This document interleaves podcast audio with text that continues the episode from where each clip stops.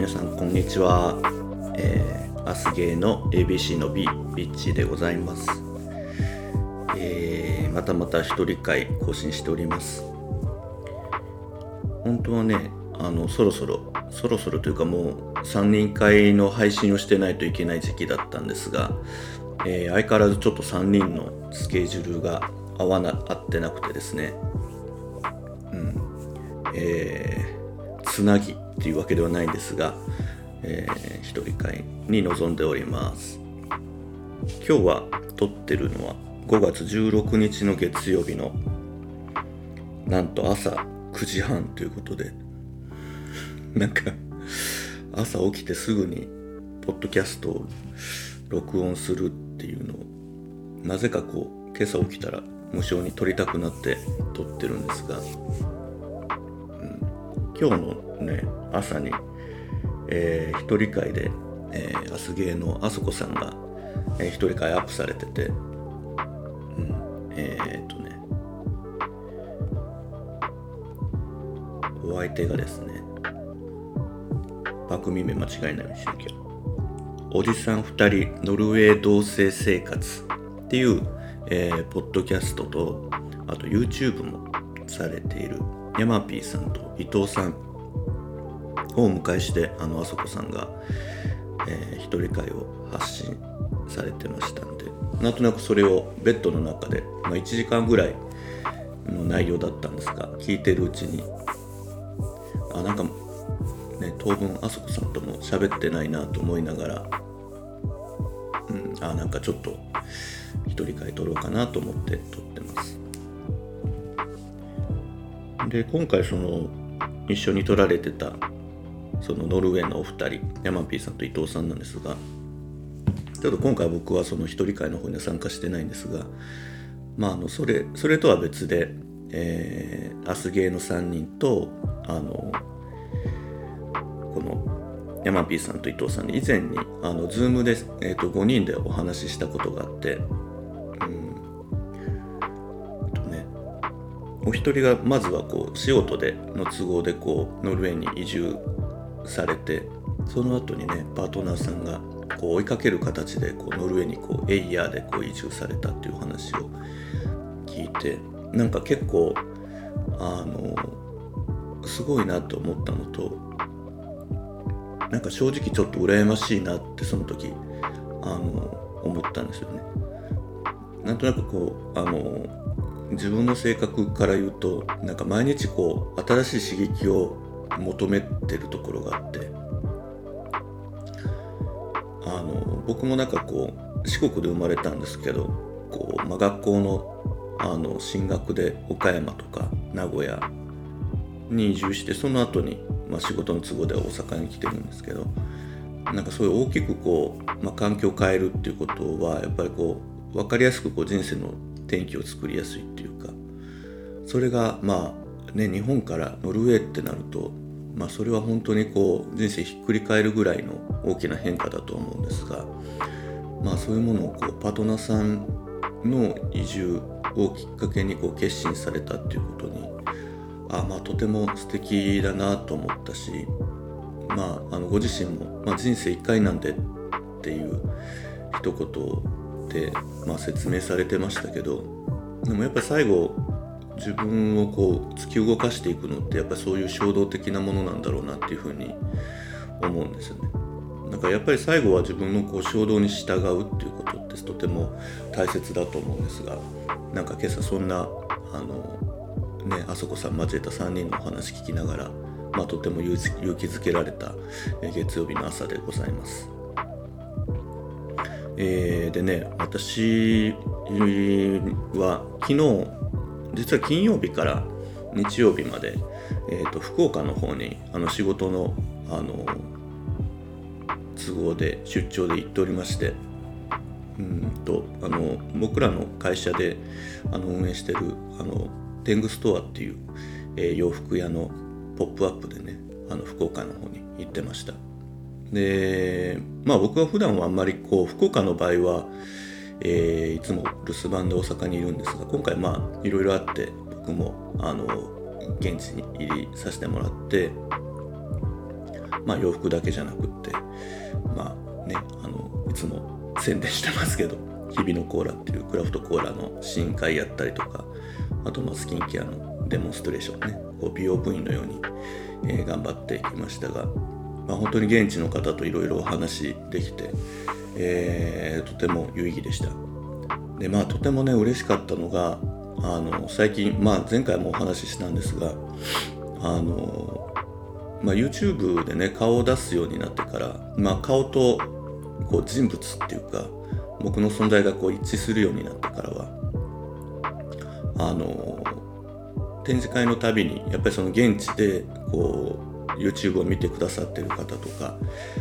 えー、ポッドキャストの番組を聞いてくださってる方がこうわざわざこうピッチを訪ねて来てくださるっていう機会が本当にあのこのいちねん増えてまして、今回もあの、まあ、YouTube でコメントを何度もくださってる方だったりとか、あのいちねんまえぐらいかな、いちねん以上前にポッドキャストでコラボしていただいたポッドキャスターさんとか何名の方が来ていただいて、えー、とても嬉しい初対面を迎えることができました。だからなんとなくこう自分っていうのは、まあ、本名の細川っていう人間だったりとか、あとまあゲイの業界でいうと、まあ、テンっていう名前で、えー、活動して、どっちかというとそのふたつの、あの名前をこう行ったり来たりしながら、まあ、生活してるんですが、このいちねんはそこにようやくビッチっていうあのみっつめのこう自分の名前っていうのかなっていうのがこう自分の生活の中にこうしっかりと入ってきて、なんかそれがまた一つ切り口として面白いなと思ってます。なんか番組もとしてはねじゅうねん以上続けてるんですが、やっぱりこう日常生活とは切り離した存在だったので、それがやっぱり自分のあの生活とこう紐づいてきたっていうのはやっぱり改めて嬉しいなっていうふうに感じております。はい、ということで今日はね、あの、まあ、前回もこう撮影してるあこの録音してる状況ってなんか目からは YouTube 見ながら耳からは音楽聴いてますって言ってるんですが、今朝そのあそこさんとノルウェーのお二人の番組聞いてから妙にノルウェーの景色が見たくなって、今はなんか よんケー の超綺麗なノルウェーの風景を流しながら、耳からはなんとなくなんか、えー、と Apple Music でチルハウスっていうプレイリストで、まあ、とにかくこう月曜の朝のこう心のざわつきをこう抑えてくれるようなプレイリストを、えー、なんとなく流しながらおしゃべりしております。で、えーまあ、今日ちょっとね取り留めもなく何っていうことでなく取り始めたのですが、まあ、前回のにかいめの配信の後も結構、まあ、いろんな方からあのメッセージいただいたりとかコメントいただいたりとか、えー、しておりまして、とても嬉しいですね。まあ、どちらかというとこうゲーム系というよりはノンケ、ノンケのストレートの方向けにアップしていた、まあ、Facebook の記事をブログに転載するという形で、あの収録に先駆けて、えー、僕の個人の方でこう Twitter でそのブログの方、えー、流したというかあのアップしてたんですが、たくさんの方からこういいねいただいて、あ読んだよっていうふうにあの、まあ、すごくこう何かしらの部分でこうリンクすることがあったのか、いろんなあのご感想とかあのメッセージとかいただいて本当に嬉しいなと思っております。まだね読んでないという方はぜひあのにかいめ の, あの前回の配信の概要欄からそういうブログへ、ね、飛ぶ、うん、あのアドレスも貼ってますんで、えー、僕がよんじゅっさいになった時にカミングアウトした、えー、その僕の文章ですね。まあ僕の前, 前半の人生の、まあ、遺書みたいなものと、まあ、後半にの人生に向けた意気込みみたいなものがこう入り混じったようなそんな内容になってますので、よかったら読んでみてください。はい、じゃあちょっとねえー、っとお便りいただいてたりするんで、まずそこからご紹介していけたらいいかなと思っておりますが、はい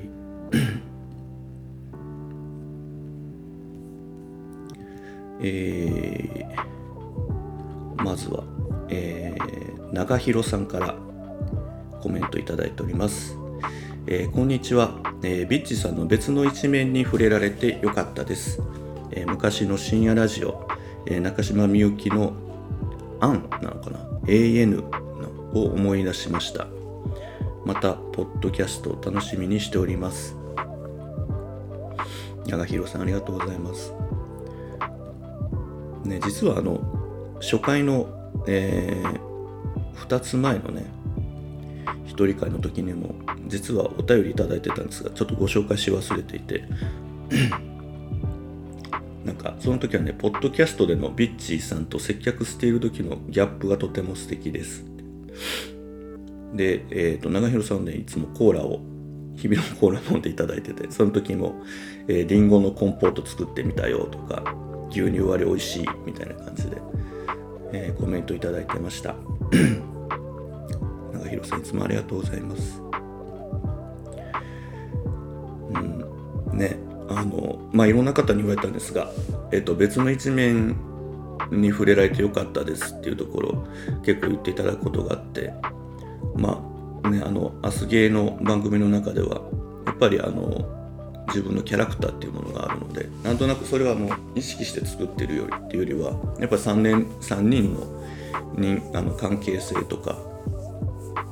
から来る、まあ、一つのキャラクターではありますが、どちらかというとこう、まあ、強がってるというかね、まあ、強く生きてるよんじゅうだいのおばさんみたいな感じの切り口ではあるんですが、なんかどちらかというと今一人会で撮ってる時っていうのはなんかそういうんではなくて、もうちょっとこう一人の、まあ、よんじゅうだいゲイとしてのなんかまあ素の部分っていうので配信してるので、まあ多少ちょっとこうギャップは大きいかもしれないですよね。確かに中島みゆきのねこう淡々とこう深夜に語ってる感じとリンクするとこもあるのかもしれないですが、でも中島みゆきさん好きなんでなんかね例えていただいてとっても嬉しいです。長広さんいつもありがとうございます。はい、えー、続いて、えー、ろくななさんからいただいております。えー、ビッチーさん初めてお便りさせていただきます。えー、ありがとうございます。えー、私はココゲイやムモキャスなどのリスナーでラジオネームをろくななと申します。えー、もちろんアスゲイも大ファンです。えー、エービーシー のお三方も大好きで音声配信や動画配信をとても楽しく視聴しています。今回またビッチーさんの一人会が配信されとてもワクワクして聞き始めました。はい、ここからねちょっとあの様子は変わってきてくるんですけどねのですが、えー、途中から頭痛がしてきて一旦止めました。えー、率直に言わせていただきます。えー、ビッチーさん ビージーエム 最悪です。もともと ビージーエム なしの配信が好みなのですが、この音楽番組の雰囲気とは全く合わず、私にはただ耳障りなだけです。えー、オープニングとエンディングには少し音楽があってもいいと思うのですが、本編はビッチーさんのお話だけ聞きたいです。嬉しいことに今日またにかいめの配信がありました。今日の分はまだ全部聞けていません。えー、正直頭が痛くなって、えー、聞き続けられないのです。でもあなたがお話になることは本当に聞きたいのです。えー、もし誰かがわざわざ作ってくれた音楽だったり、あなた自身がとてもお気に入りの音楽だったのなら、とても無礼なものを用意しているのかもしれません。でもポッドキャストを聞くのに ビージーエム はいらないなと思う、えー、リスナーもいることを知っていただければと思います。えー、ビージーエム のあるなしをリスナーが選べるという機能をつけるのは技術的に無理なのでしょうかね。いやこれ本当欲しいよね。初めてのお便りなのに失礼な物言い、えー、物言いをしましたが、あなたより随分年上のババアからのお便りということでご容赦いただければ幸いです。これからもお三方一緒でもお一人でも配信を楽しみにしています。ノートの文章も読ませてもらいました。えー、よんじゅっさいになったあなたの、えー、真摯な文章に心が震えました。あなたの決意がひしひしと伝わってきました。余談ですが、私には叶えたい夢があります。いつか帰国できた際には、コーギーさんと大輔さんとサクさんと一緒に店長室にお邪魔して、ビッチーさんにお会いして、えー、かっこもちろんあそこさんキャンディーさんにもお会いしてみたいです。うつ、えー、美味しい食事をいただき楽しい時間を過ごしたいですという夢、いう夢です。えー、いつか本当にビッチーさんいえ細川博之さんにお会いできたら嬉しいですというろくななさんからのお便り、いや本当にありがとうございます。はいそして聞きづらい配信になっておりまして申し訳ございません。うん、まあ僕あんまりなんかね音を ビージーエム に入れてることに対しては正直あの特に何っていうわけではなくって、あの逆に言うと僕はもうこういうこう低いトーンでのこう喋りってなんかそれだけ聞いてるとこう息が詰まっちゃうので、まあちょっとでもなんか気分をこう和らげるために ビージーエム 入れたらいいかなぐらいの感じで入れてるんで、多分今回のこのさんかいめからはえ喋り出してからはもう本当にちっちゃい音にしてると思うんですが、えー、ごめんなさいね、せっかく聞きたいと思っていただいてるのになんかこんなことで聞けないだなんて、はい、申し訳ございません。なんかね本当は無音の状態のものとかあの元ネタとかをこうピッと送ったりとかがいいかなと思うんですが、またちょっとメールアドレスの交換などさせてください。はい、でここでまあ冒頭にね出てきたココゲイやムモキャスってありますが、えー、もう皆さんご存知だと思うんですが、えーえー、今夜もここにゲイがいると、えーと、無目的キャストのに番組で、ね、ここ芸の、えー、コーギーさんのことはもう本当に随分前からろくねんまえなのかな、よん、ごねんまえぐらいかな、彼がはたちぐらいの時から、まあ、違う番組 の, の配信の時から、まあ、あのやり取りさせてもらった、実際に数回会ったりとかして、僕にとっては本当にとても大切なあの存在で、なんて言うんだろうな、なんかこう自分の中の感覚となんか時々こう近い感覚をこう持ってるなってこうコーギーさんに思っていて、もちろんあの大部分の面では違うんですが、なんかそういうところがこうなんていうんだろうな、こうコーギーさんを見守りながらなんとなく自分自身とのこう対峙するしてる感覚っていうのが、まあココゲを聞いてる時にはこう感じてることなんですが。えー、本当はねゴールデンウィークぐらいにお会いしようかっていう話だったんですが、ちょっとそれができてなくて、またなんか東京行った時に会いたいななんて思ってるんですが、あとね無目キャス無目的キャストはね、あの、まあ、京都在住の、えー、大輔君、まあ、大ちゃんが、えーね、女性のパートナーさんとあパートナーっていうのはあの、えーっとまあ、お友達と配信している番組で、まあ、結構ねふたりはすごくいろんなはっきりした考えを持ってるので、えー、割とそういう、えー、いろんなお便りだったり時事のニュースとかにご自身たち の, あの考えをお話しされていたりとか、割とまあ心理学とかを学ばれてるで仕事されてるお二人なので、まあ、そういう観点からあのいろんな面をこうなんかこう鋭く切ってるところが、まあ、僕としてもとても学びが多い番組で、えーまあ、とてもあの聞いてて楽しい番組です。で、まあ、そんなふたつの番組を、えー、ずっと聞かれているろくななさん、ろくななさん多分だからお便りとか出されてるのかな、なんかあの名前あの聞いたことあるような気がしていますが、で、えー、と僕たちのあのアスゲーム聞いてくださってるってことがもう本当にちょっととても嬉しくてありがとうございます。なのにですよ、そんなそんなろくななさんにね本当にこんな音楽の ビージーエム のせいで聴いてもらえないなんて悲しいですね。しかもなんかもうねこの音楽とかもあのポッドキャスターさん本当あるあるだと思うんですけどね、本当に多分こう無料あの音源をなんか音源 ビージーエム 無料みたいな感じでおしゃれとかなんかジルみたいな感じで出てくるものをピッピッピッと拾ったりとかしてると思うんですが、本当にねごふんぐらいでこう探したなんとなくこうあんまり激しくないけどなんとなくこうあのゆったりしたちょっとリズムのある音楽があればいいなと思って探した音楽が ビージーエム になってまして、うん、ごめんなさいね。そんな感じで、まあただちょっと僕としてもあんまりこう無音で配信するっていうのがちょっとまあ苦手なので、ちょっとその辺の 音, あの音量の調整をしたいなと思っております。うん、でやっぱりあのねノートのブログの方も読んでいただいて、そうですね。まあけけ決意決意なんだろうな。なんかねこう生きたいみたいな強いこう思いみたいなものがやっぱり僕も読み返してみてすごく感じたし、まあ今のねにじゅう代さんじゅう代でちょっと生きづらいなと思っている方たちからもなんかまあちょっとあの先にの時代を生きてるというか、ちょっと年上の人があこういう風な生き方をしてるしてこうまあ人生のこう切り開いてるんだっていうところにまあなんか勇気づけられたっていうようなメッセージとかもね ディーエム とかもいただいたりとかしてなんかそういうものの一つの素材になっていけばいいなと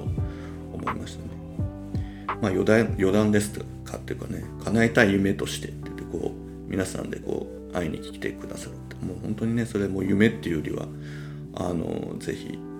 ね叶、叶えたいっていうか実現したいですよね。もちろんあの大阪じゃなくても東京とかなんか違う街でもなんかみんなで会ってワイワイ、えー、ろくななさん囲んでお話できるときっと楽しいだろうなと思っております。で正直はねこのお便りいただいた時の僕の感想を言うと実はとてもこうすごく胸がざわついたんですよ。これ多分ねよよあの聞かれた方も思うと思うんですよ。で僕なんでなんだろうってすごく思ったんですよ。それは多分そのまあ音楽が ビージーエム がねっていうところにこうご意見いただいたところっていうのもあるかもしれないんですけど、それ以上にね多分僕自身のなんかダメなところっていうか、うんなんか僕どうしてもねこう僕の特性の一つねこう戦略性みたいなものがあるんですよね。なんかえっと何気なくやってるようで全てこう自分で描いたこうシナリオに人を沿って動いてもらいたいみたいなところがあって、なんかやっぱこのビッチの一人会とかもまあある種こう自分のギャップの部分というか内面のことを知ってもらいたいとか、まあより違う方向から僕を理解してほしいとか、あとはねなんかやっぱりちょっと前回の配信とかもまあ言葉がいいかどうかわかんないけどやっぱちょっと感動ポルノ的なところがあって、なんかこういう、うんとよんじゅう代の自分の気持ちを吐露したブログを読んでもらって、その後に今の僕の率直なことを話すことによってなんとなくこう分かりやすいこう戦ってる人生戦ってる芸みたいなものをこう配信することでなんとなくあの分かりやすく応援してほしいとか、なんか分かりやすく僕のことを評価してほしいとか受け入れてほしいみたいな、なんかやっぱそういう下心というか僕のこうあの戦略性みたいなところがこうすごく出てたなと思って、なんかそういうことからするとなんかあのお便りが届くとなんか勝手に脳内であすごくいいもの聞かせてもらいました、読ませてもらいましたありがとうございますみたいな、なんかそういうものが来るって勝手に思ってる中で、ね、あなた ビージーエム あなたのさチョイス最悪なんだよみたいな、頭痛いから聞けないんだよねみたいなのって一瞬こう思考が停止したっていうか、え何みたいな、あそういうお便り来たりするんだなと思って、あの当然なんですけどね、あこの内容からこういう風な来るって自分想定しなかったなと思って、一瞬本当にすごい心がざわざわしてドキドキしたんですが、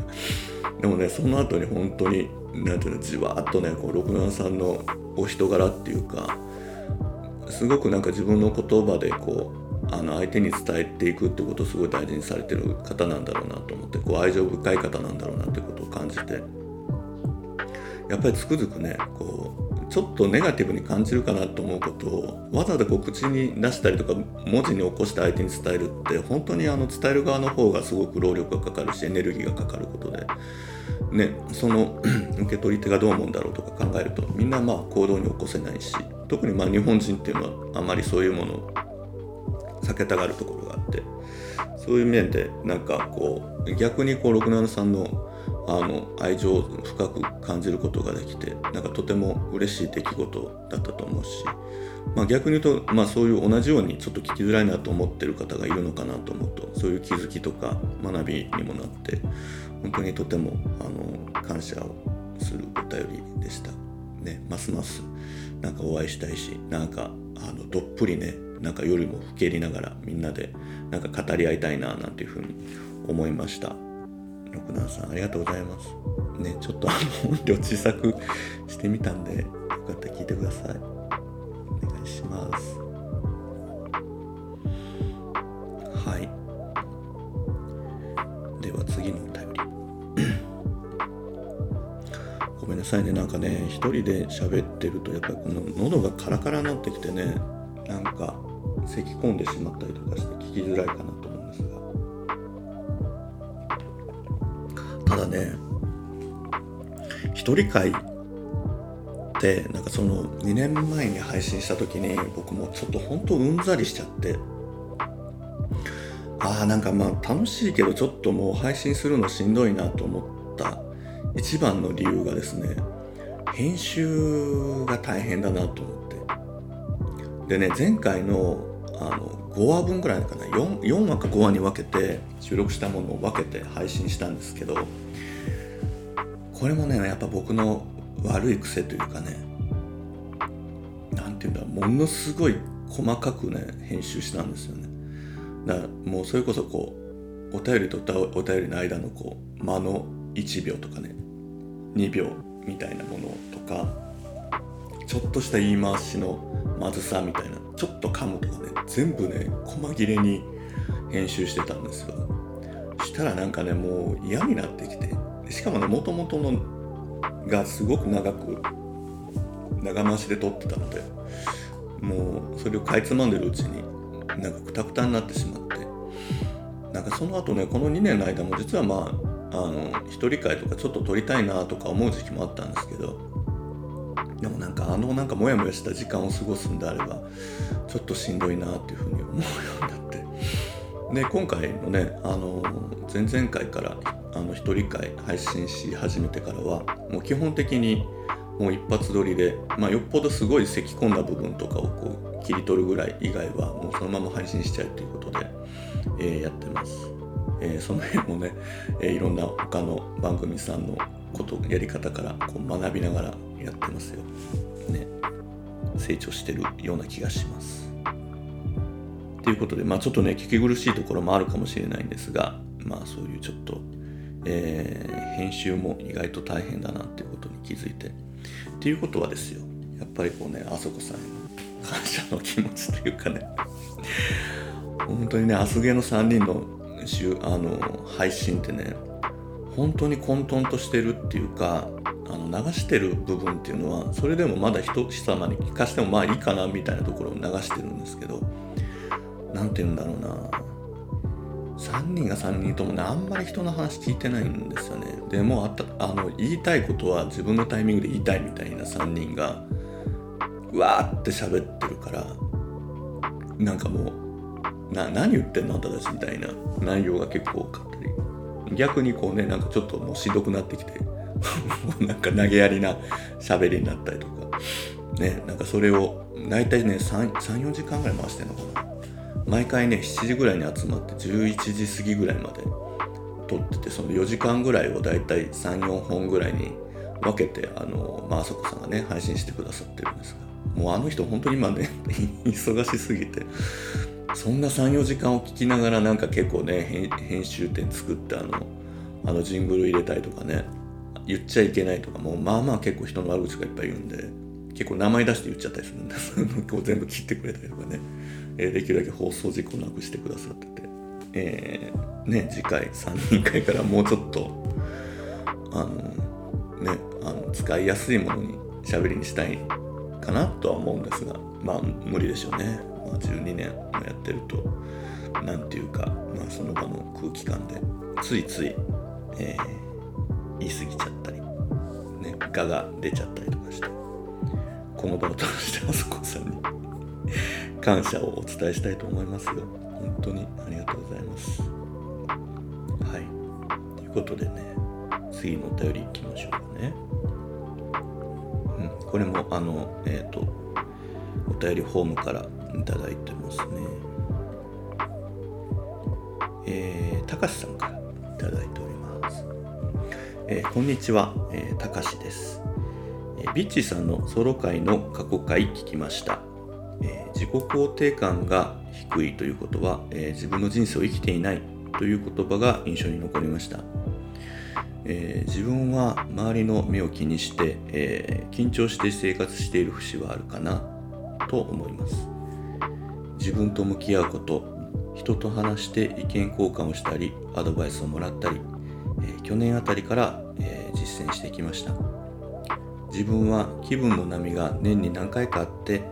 なんとなく憂鬱だなと、えー、とか無気力感が続く時があります、えー、去年は エイチエスピー かもねと福祉事業所の職員に言われました。確かに、えー、当てはまるところはあるなと思いました。今年に入ってからは、えー、うだつが上がらないというか、えー、いろんなことが億劫になっています。人の話は聞いているものの、その時だけは響いた感じはしつつ、えー、時間が経過するとまた自分だけでぐるぐる考えたりしています、えー、にじゅう代の頃よりは少しだけずうずうしくなったり、肯定感はちょっとついたかなという部分もあります。もやもやは生まれやすいので、時間が経つのを待ったり、えー、他のことでごまかしながら生活しています。何かお言葉、えー、いただければ幸いです。よろしくお願いします。はい。ということで、たかしくん、ありがとうございます。たかしくんはね、えー、っと過去に、えー、僕はちょっとね、その時参加できなかったんですが、えー、アスゲーの、えー、あそこさんとキャンディーさんと、あと台湾の、えー、あきらさんと、えー、たかしくんのよにんで、えーはえー、録音して配信した回があるので、ぜひあの遡って聞いてもらえたらと思うんですが、あの時もね、あの時は本当になんていうんだろう、あそこさんらしい収録だったと思うんですが、まあ、本当はちょっとね、僕もあの去年のくがつだったと思うんですが、ちょっともう本当にその日はどうしてももう仕事の都合で夜時間が取れなくて、仕事がまあ終わらなくって、その収録に間に合わなかった時に、あのね、これなんかたかしくんと撮る、今日はたかしくんと撮りますみたいな感じで聞いてたんですが、聞くとあの台湾のあきらさんも何も聞かされずにズームに招待されていて、よにんで撮るみたいな感じで、みんなびっくりみたいな、えなんかもう一緒にしたらええやんみたいな、あのね、こう予定調和を嫌うあそこさんらしいあの、ね、ぶつけ方をして、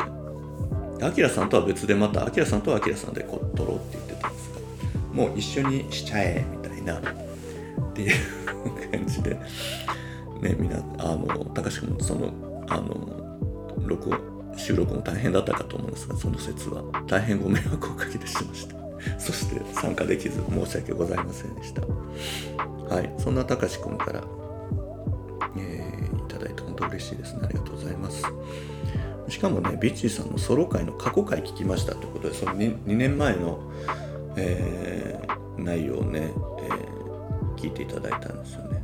まあ僕もね、結構あのにねんまえの一人会とかっていうのは、うん、まあ結構ね、こう割と内面を深掘りしていくような内容というか、そういうお便りが多かったので、なんか僕なりにこう、まあ、一生懸命答えたところもあったんですが、やっぱり聞き直してみるとちょっと自分としても反省するところがあってっていうか、やっぱりなんかこう深掘りしつつも、なんとなく僕のこう、うーん、なんか思い込みとか、いろんなこう自分のこう浅い知識とかでこう結構なんかいろいろ余計なこと言っちゃったかなとかね、こう変にラベリングしちゃったりとかして、こう逆にあの嫌な思いされた方とかいなかったかなって、ちょっと割とねこう、うん、なんか反省する内容でもあったんですよね。なんかまあでもとはいえ、なんかあの一人会結構何回も聞いて、あの勇気づけられましたとか、なんかそういうことを言ってくださる方もいらっしゃったので、うん、まあ今こうやって一人会撮ってる時とかでも、まあなんかどういうスタンスで皆さんにこうお話していくのがいいのかなとかっていうのは、正直こう悩みながら配信してるところがありますね。うん、でたかしくんも前はあのうつげーっていうあの番組をえー、されていて、で今また違う番組がスタートしています。で、えー、自分で、えー、の一人語りで、えー、と今思っていることなんかを配信されていますよね。で、えーっとね、このやっぱりこ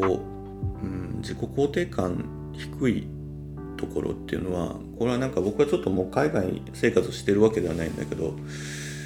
結構日本人ってこうとてもこういう自己肯定感の低さで悩んでる人って多いんじゃないかなという感じはあってね、うん、特に僕もあのそういうところらへんを、まあ、この いち,に 年はこう自分でも、まあ、いろんな勉強したりとか、まあ、いろんな人の話を聞いたりしながら、どちらかというと僕もそういうのをこう、まあ、仕事の面とかでこうね、あの僕はあの心理カウンセラーではないのでそういう切り口じゃなくて、どっちかというとこうビジネスカウンセリングっていう形であの相談を受けることはあるんですが、そういう時にもで結局はね、あのその個人事業主さんだったりとか経営者さんとかとか喋ってても、やっぱりビジネスがこうテクニック的にうまくいくかどうかっていう話よりも、やっぱそもそもあなた人間としてこう自分の人生生きれてないよねみたいなところに大体行き着くことが多くって、結果的に言うとやってることっていうのがそのやっぱその方のこう内面に入っていくの、その心理カウンセリング的な要素になりつなりがちなんですよね。ね、まあそういう自己肯定感の低さみたいなところをどう克服するかみたいな話があると思うんですが、うーん、正直なんか普通にただ生活をしていて、あのただ何かいろんな経験をしたからといって僕やっぱ自己肯定感がこう素直に上がるっていうのは結構難しいなと思っていて、なぜかというとね、やっぱり根本的なところ、やっぱりこう幼少期とかやっぱりあのとか、まあ、じゅう代の時とかにやっぱ何かしらやっぱ自分のここ心にこうストップをかけるような出来事とか環境があったりとかして、なのでね、結構大人になってるんだけど今の、うん、生活の中で起こっててる現実的なことがこう今の生身の人間と自分としてこう受け入れられないみたいな状況の方がとても大きい多いなっていうふうに思ってますね。だからまあちょうどね、僕も今仕事を一緒にしてる仲間が割とそういう今問題に直面をしていて、一緒にそういう、まあ、自分の、あの幼少期とかにねこう振り返りながらこう自分のこう無意識化でえー、自分にこう働かしている、まあ、自分にこうストップする力ってどういうものなんだろうということにこう向き合ったりとかはしてるんですが、意外とね本当に幼少期のね幼稚園の頃の自分だったり、まあ、小学校よねん生の自分だったり、まあ、多感だった反抗期の、えー、中学校の自分だったり、やっぱその頃にあの受けたこう、まあ、自分のなんていうんだろうな、こう人格形成の途中で起こったこうちょっと悲しい出来事だったり寂しい出来事だったり、そういうところでこうなんか自分のこう自我を出すことがこう止ま、止まってしまった人っていうのがたくさんいて、で当時やっぱり自分にこう無理を課してしまったというかね、自己表現をあの少しセーブしてしまうみたいなところから、やっぱ大人になってもこうなんかそういう意味で言うとこう自分の人生を生きにくいというかね、なんかそのやっぱりさっき書いてあったみたいにその自己肯定感が低いのはやっぱ自分の人生を生きてないっていうのはちょっと極論というか強い言い方かもしれないんですが、なんかこうちくわみたいな状態なのかな、なんとなくこう芯の部分がこう抜けてしまって、どっちかというとこう自分の周りの環境のに対して自分をこう順応させたりというかしながら、こう芯がない状態でこうなんとなくこう自分が生かされてる感じっていう感覚があって、だからこう自分の中からこうなかなか自分がこうしたいみたいな感情がこう湧きにくい、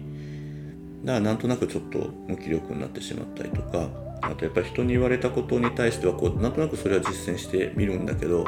こう内側から出てくるこう実感みたいなものをこう感じにくいなみたいに思ってる方が結構多くて。やっぱりそういう方っていうのはただ単にこう今の日常いろんな人のアドバイスを受けて何かをするっていうよりは、やっぱり自分のあの幼い頃にわだかまりをこういくつか置いてきてしまった、その頃にこう一緒にあのタイムスリップしてくれるこうプロの方と一緒にそういうあの自分と向き合うというかね、自己対峙するっていうことの作業はとても大事だと思います。で特にやっぱりこのコロナ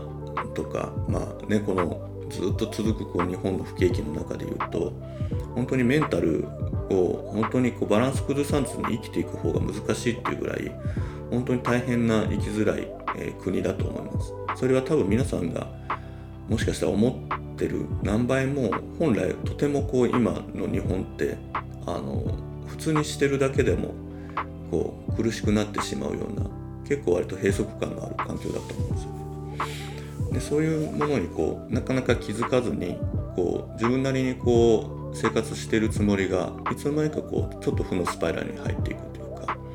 あの、まあ、日本全体のこのとか今の世界の情勢から言うと、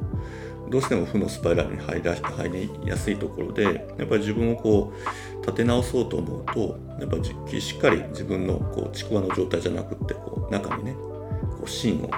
硬いものを自分で持てるようなあの作業っていうのを根本的にやっていくっていうのがすごく重要で。でどうしても日本っていうのはやっぱり根性論だったりとか、やっぱりなんかあの我慢するっていうことがいいとされている中で、あの心理カウンセラーというか、まあ、心のこうメンタルヘルスに寄り添う職業の方の存在っていうのが、まあ、あまりにもちょっと軽んじられてるっていうかね、あのむしろそういう方の力を借りるっていうことは弱い人間なんだっていうふうな捉え方を、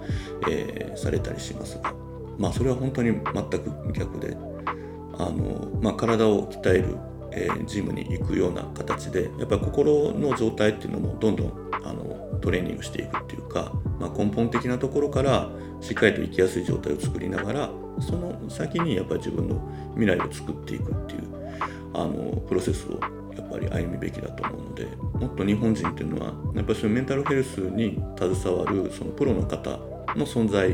をもうちょっと知るべきだし、あの積極的にそういう方の力を借りることによって、やっぱり人生長い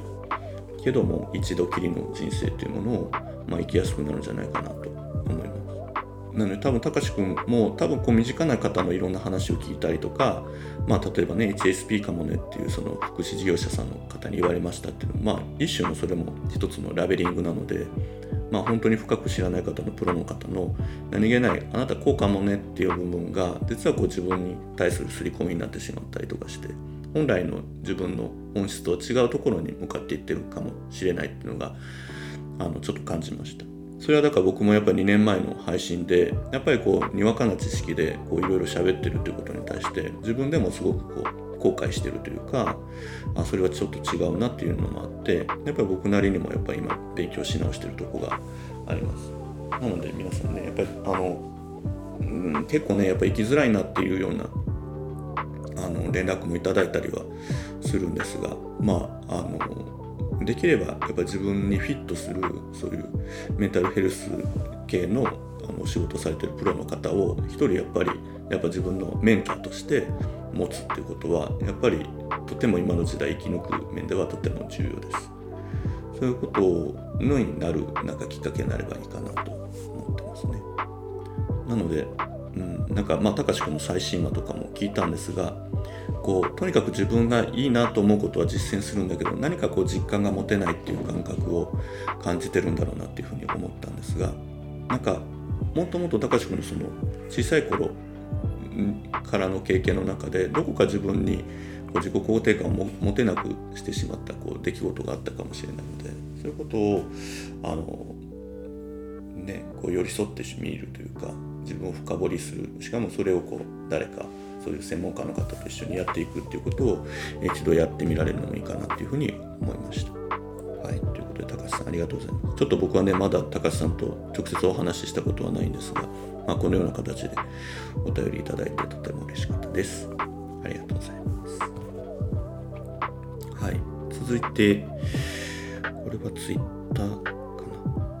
な、ツイッターの方で、えー、コメントをいただいてましたね、えー、前回に引き続いてね、えーと、大輝さんから、えーえー、ご感想いただきましたよえー、コメント読んでいただけて、えー、光栄です、えーブラグえー、ブログを拝見して、えー、もちろんセクシュアリティについてのカミングアウトがメインなんですが、さらっといろんなカミングアウトがあった気がしました、えー、むしろそちらが印象的で、えー、隙を作ってはいけないのこととか、家族に対しての思いとか、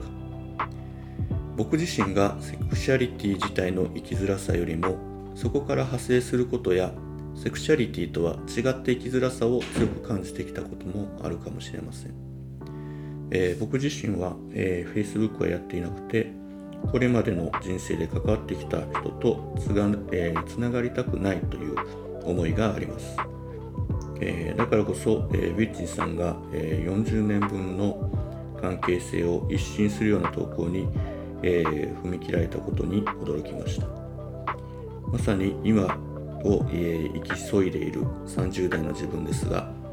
過去と家族と友人と向き合うことの難しさを日々感じております。それにしてもゲイワクさんとカイパンさん、改め、改めて好きってなりました。笑い。はい、ということで大輝さんありがとうございます。前回に引き続きありがとうございます。これ大輝さんね、多分やっぱり僕とこう今の状況っていうかね、なんか感じ方とかこうリンクする部分があるんじゃないかなっていうふうに、まあ、前回もお話ししてたんですが、正直本当そうなんですよね。大輝さんのおっしゃる通りで、ね、僕の感覚から言うと、正直言うと僕がゲイであるとかセクシュアルマイノリティであるということは、僕の人生においては本当は結構ね、どうでもいいことなんですよね。あのブログのことの中にも書いたように、まあ、本当に僕の構成するたくさんあるあの要素の中の、まあ、ほんの一つでしかないっていうか、あのそんなことにとらわれたくないっていうのが、まあ、あってあのブログを書いたんですけど、あのそれよりもね、やっぱ僕自身としての悩み、悩みというか大事なことっていうか、こだわってることっていうのは、やっぱり自分自身のこう、なんていうんだかこう表現する人間というか、表現者としてどう生きたいかみたいなことの方が、まあ、いちおくばいぐらい大切っていうか、まあ、人生を通して何をこう世の中に残していきたいかみたいなことの方が、まあ、あとても大切で、なんか そ, それをに向き合うことに対してこう邪魔になるようなものっていうのは、えーと、極力なくしたいっていうのが結構カミングアウトの大きな要素で、うん、だからそういう部分でいうと大輝さんね、あの、まあ、大輝さんのされてる方こととか、あの、まあ、ノートとかであのちょっと拝見したりとかして、多分こういう感じかなと、まあ、多分大輝さん自身もあのご自身いろいろはあのどちらかというとこう表現していくというか、なので、まあ、そのクリエイターとしてこうどう生きるかみたいなところの方があの多分僕とはすごくリンクしてるんじゃないかなというふうに感じました。うんでね、僕も正直ね、にじゅうだいっていうのはあんまり家族とかね、友人みたいな自分の過去を知ってる人との関係性ってもうとてもこう軽んじていたというか、こう Facebook なんてもうもってのほかだし、なんかそういう人との関係っていうのをできるだけこう排除していきたいみたいなものがあったんですよね。で、まあ正直やっぱり自分の個人でこう、まあ、独立して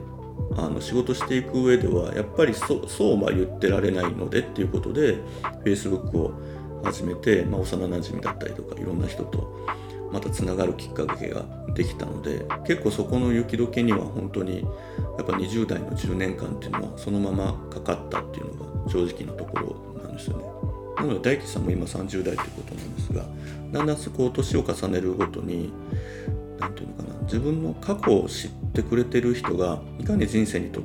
おいてはこう財産であるかっていうことにこうあの感じる場面っていうのは増えていくんじゃないかなと思っていて、あの、う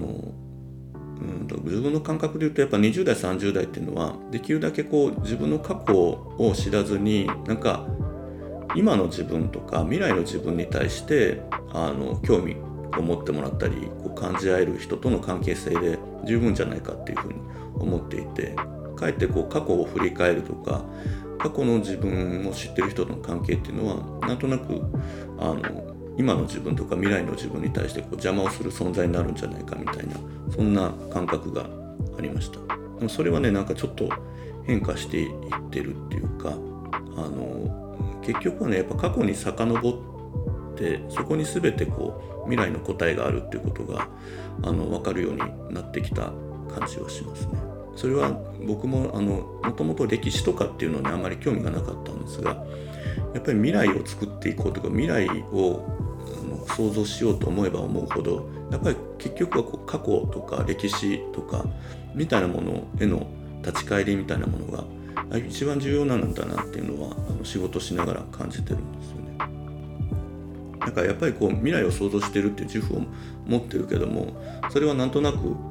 あの自分の独りよがりになりがちなんですが、やっぱりこう、まあ、日本とか世界みたいなものとかいろんなもののいろんな分野でもやっぱり歴史を知るとか過去を知ることによってやっぱりその時代その時代生きた人の知恵みたいなものからあの逆にこうだったらじゃあ今の時代に僕は何をすべきなんだろうみたいなヒントっていうのはやっぱそういうとこから得られると思うので、やっぱそれは人間関係においてもそうで、やっぱりじゅう代の頃とか幼少期のことを知る人との対話の中から本来の自分の本質が見えてきたりとか、だったらもっと未来の自分はこうあるべきなんじゃないかみたいなものの、まあ、自分の指針みたいなものがまあ、過去の人間関係から感じられることもあると思うので、なんかそれはなんか自分を知れば知るほどあの人間関係の考え方は変わってきたような気がしています。あとね、やっぱり隙を作ってはいけないっていうところにも刺さったっていうのがあると思うんですが、これはね僕はまだちょっとその部分は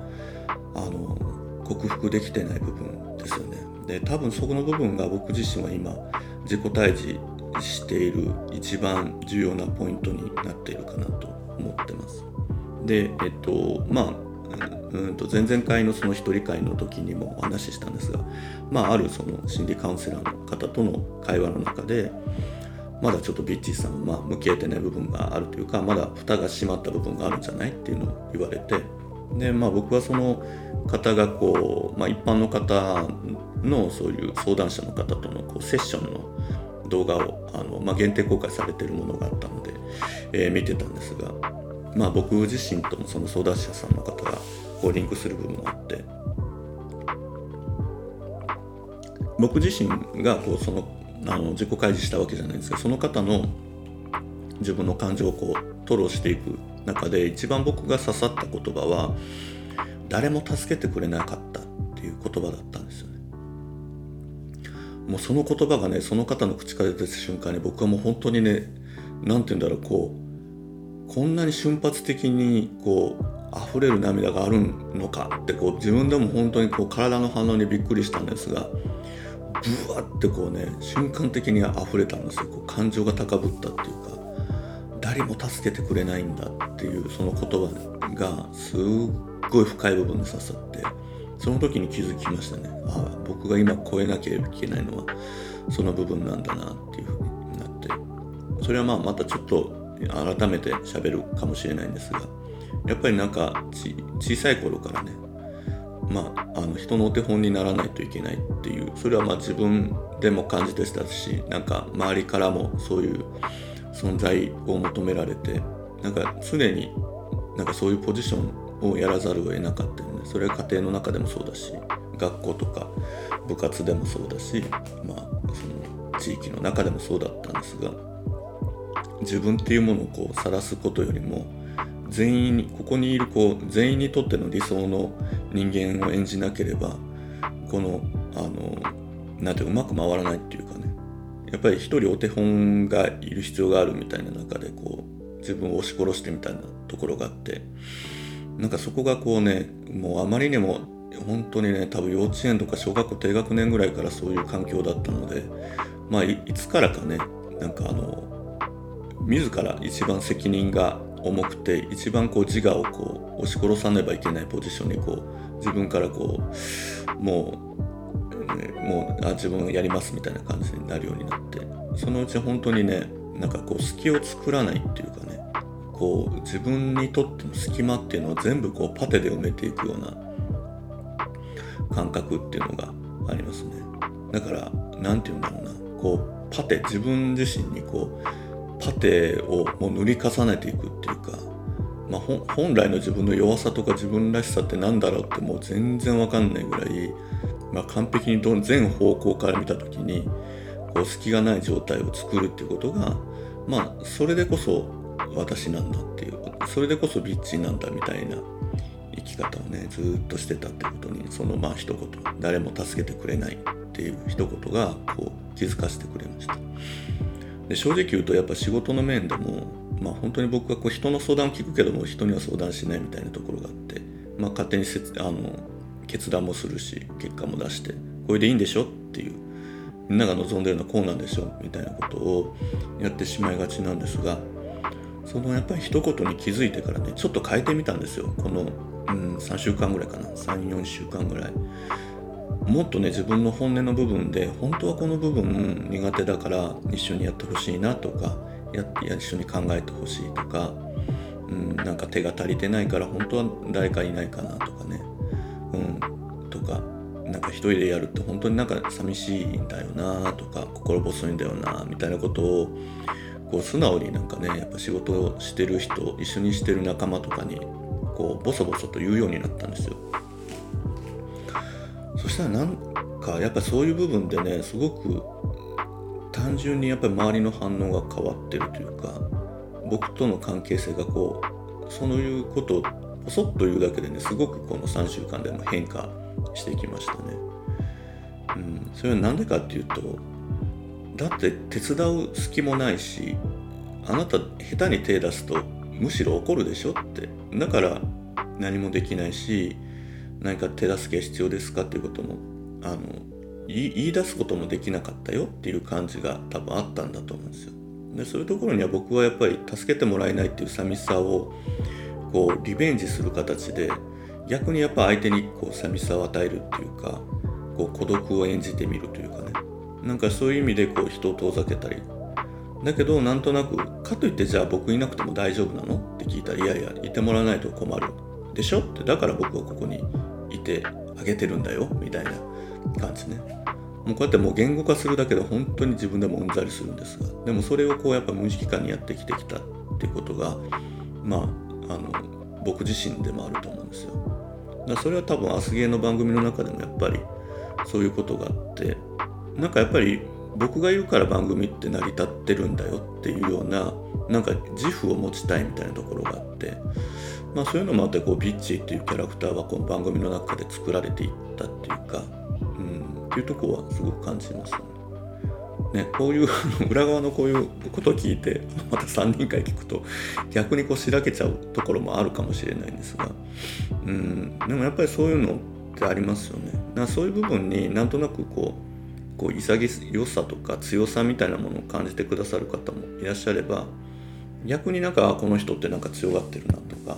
この人の本心って本当はどこなんだろうって感じてこう聞きづらくなった方ももしかしたら過去いらっしゃるかもしれないですが、なんかまあそういうことの気づきの多かったこのさんしゅうかんぐらいですね。だから僕のこれからのこう人生の後半のとても大きなテーマとしては、僕はもうそもそも一人で生きられないし弱い人間だからみんなに助けてほしい、あの僕はとても寂しく感じたりするから一緒にいてほしいとか、そういうこう自分のこう寂しさとか悲しさとかこうあの恐れとかね、恐怖みたいなものをこう素直にその時にこう過不足なくこう吐露していくっていうことが、実はこう周りの方への愛情表現になるんじゃないかなっていうふうに感じてるんですよ。なんかこう好きとか大切だよみたいなことがだけが愛情表現ではなくって、やっぱり自分の足りてないものをさらけ出して、あなたが本当に必要なんだっていうことをこう言うっていうことを相手にちゃんと伝えていくっていうことは、あの、まあ、それは結婚だったりとかパートナーシップの、の関係性だったり、それは仕事だったり、まあ、サークルとかかもしれないんですが、なんかそれをこう潤滑にしていくっていうことはで重要な部分なのかなと思っていて、なんかそういう意味で言うとやっぱり自分のこう弱さだったりとか寂しさだったりとか、あの足りてないものっていうのをこう素直にこう表現できてるっていう人は、僕からするととてもこう眩しいっていうかね、羨ましいなっていうふうに思う存在な反面、なんかそういう人にこうちょっと意地悪をしてしまってうっていう、やっぱ過去の自分もいたなっていうふうに感じていますね。うん、なんかそういうことにこう、えー、気づかせてもらいました。ね、なんかこう大樹さんのこうあの切り口っていうか、このコメントっていうのもなんかそういうことを僕にとてもあの気づかせてくださる、本当にありがたいコメントでした。うん、っていうことですね。なんか多分、まあ、今日本当にこれを喋ろうっていうことよりはやっぱり今僕があのずっと感じてきていたその弱い部分っていうかな、その多分ね本当に幼少期の幼稚園小学校中学校ずっとそういうことを自分の中で押し殺して、うん、前は一人でやれるしやらないといけない存在だからってこう自分の弱さを隠してでもいいからあの人のお手本になりなさいみたいなことを自分で自分に課して生きてきてたし、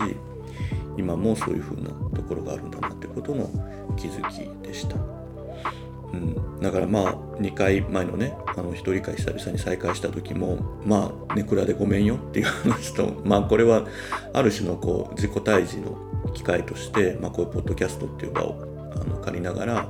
あの表現していく場にしたいなと思ってるんですが、まあとてもさんかい配信してきて、えー、とてもいい機会をいただいています。でまあたくさんの方にとってはねなんかこう聞くに耐えないというかなんかちょっとしんどくなるような内容かもしれないんですが、まあ、同じように感じてちょっとしんどいなと思っている方にとって、えー、何かあの気づきになるような内容になればとても嬉しいなと感じております、うん、でねやっぱもう一人会で編集しないでそのまま出しちゃえっていうことを、まあ、これもねだから僕の成長でもありますよね。なんか隙を見せてもいいんだみたいな、なんか詰まってしまった自分の間とかもね出していいんだと思えたことも自分にとっては一つの成長かなと思います。で今回なんかはねもういちじかんだらっと喋っちゃいましたが、もうこれも聞き流さずにあ聞き流さずじゃない聞き直さずにねもうそのままちっちゃい ビージーエム をくっつけて配信したいなと思っております。はい、まあここからねちょっとさんにん会とかもまた再開していくとは思うんですが、その合間で、うん、なんかこうブログを書くような感覚で、えー、時々、えー、こういう形で一人会も配信していきたいなと思っております。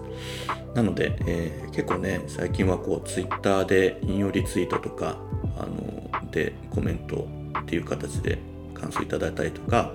あの相談相談フォームの方にあのお便りいただいたりとかで、えー、とても嬉しい限りでございます。あの私にとっても生きるモチベーションの大きな理由になっておりますので、ぜひなんか気軽に、えー、ご感想とかご質問をお寄せくださいませ。はい、ということで、えー、ビーチの一人会、えー、今回はこちらで終わります。またお会いしましょう。ありがとうございます。